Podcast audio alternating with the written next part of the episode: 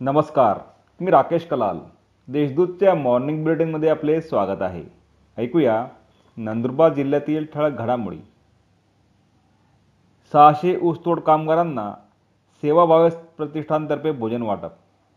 तळोदा तालुक्यात झालेल्या अवकाळी पावसामुळे शेतात ओलावा निर्माण झाल्याने फक्त पक्क्या रस्त्यालागतच्या ऊसतोडी व्यतिरिक्त अन्य तोडी मंदावल्या आहेत. त्यामुळे बाहेरच्या राज्यातून आलेले ऊसतोड कामगारांचा पोटापाण्याचा प्रश्न निर्माण झाला होता. त्यावेळी तळोदा येथील सेवाभावे प्रतिष्ठानने सुमारे सहाशे ऊसतोड कामगारांना भोजनाची व्यवस्था करत माणुसकीचे दर्शन घडविले. शहादा शिरपूर रस्त्याची अवस्था जैसे ते शेतकरी संघर्ष समिती पुन्हा आंदोलनाच्या पवित्र्यात. शहादा शिरपूर व दोंडाच्या रस्त्याच्या दुरुस्तीसाठी माजी जिल्हा परिषद कृषी सभापती अभिजित पाटील यांच्या नेतृत्वाखाली शेतकरी संघर्ष समितीने आंदोलन केले होते. त्यावेळी संबंधित विभागातील अधिकाऱ्यांनी तीस नोव्हेंबरपर्यंत रस्ता दुरुस्तीचे आश्वासन दिले होते. परंतु हे आश्वासन हवेत विरल्याने संघर्ष समिती पुन्हा आंदोलनाच्या पवित्र्यात आहे. ढगाळ वातावरणामुळे पिकांवर रोगांचा प्रादुर्भाव.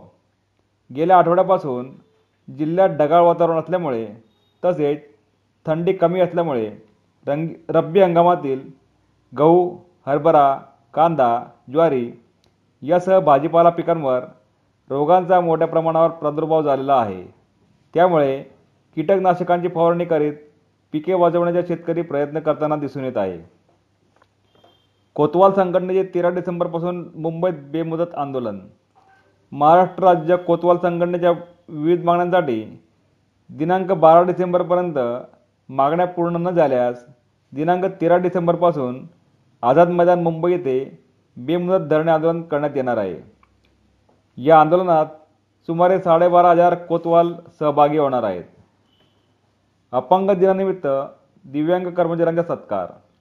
जागतिक अपंग दिनानिमित्त जिल्हाधिकारी कार्यालयात महाराष्ट्र राज्य अपंग कर्मचारी संघटनेच्या नंदुरबार शाखेतर्फे कार्यक्रमाचे आयोजन करण्यात आले होते.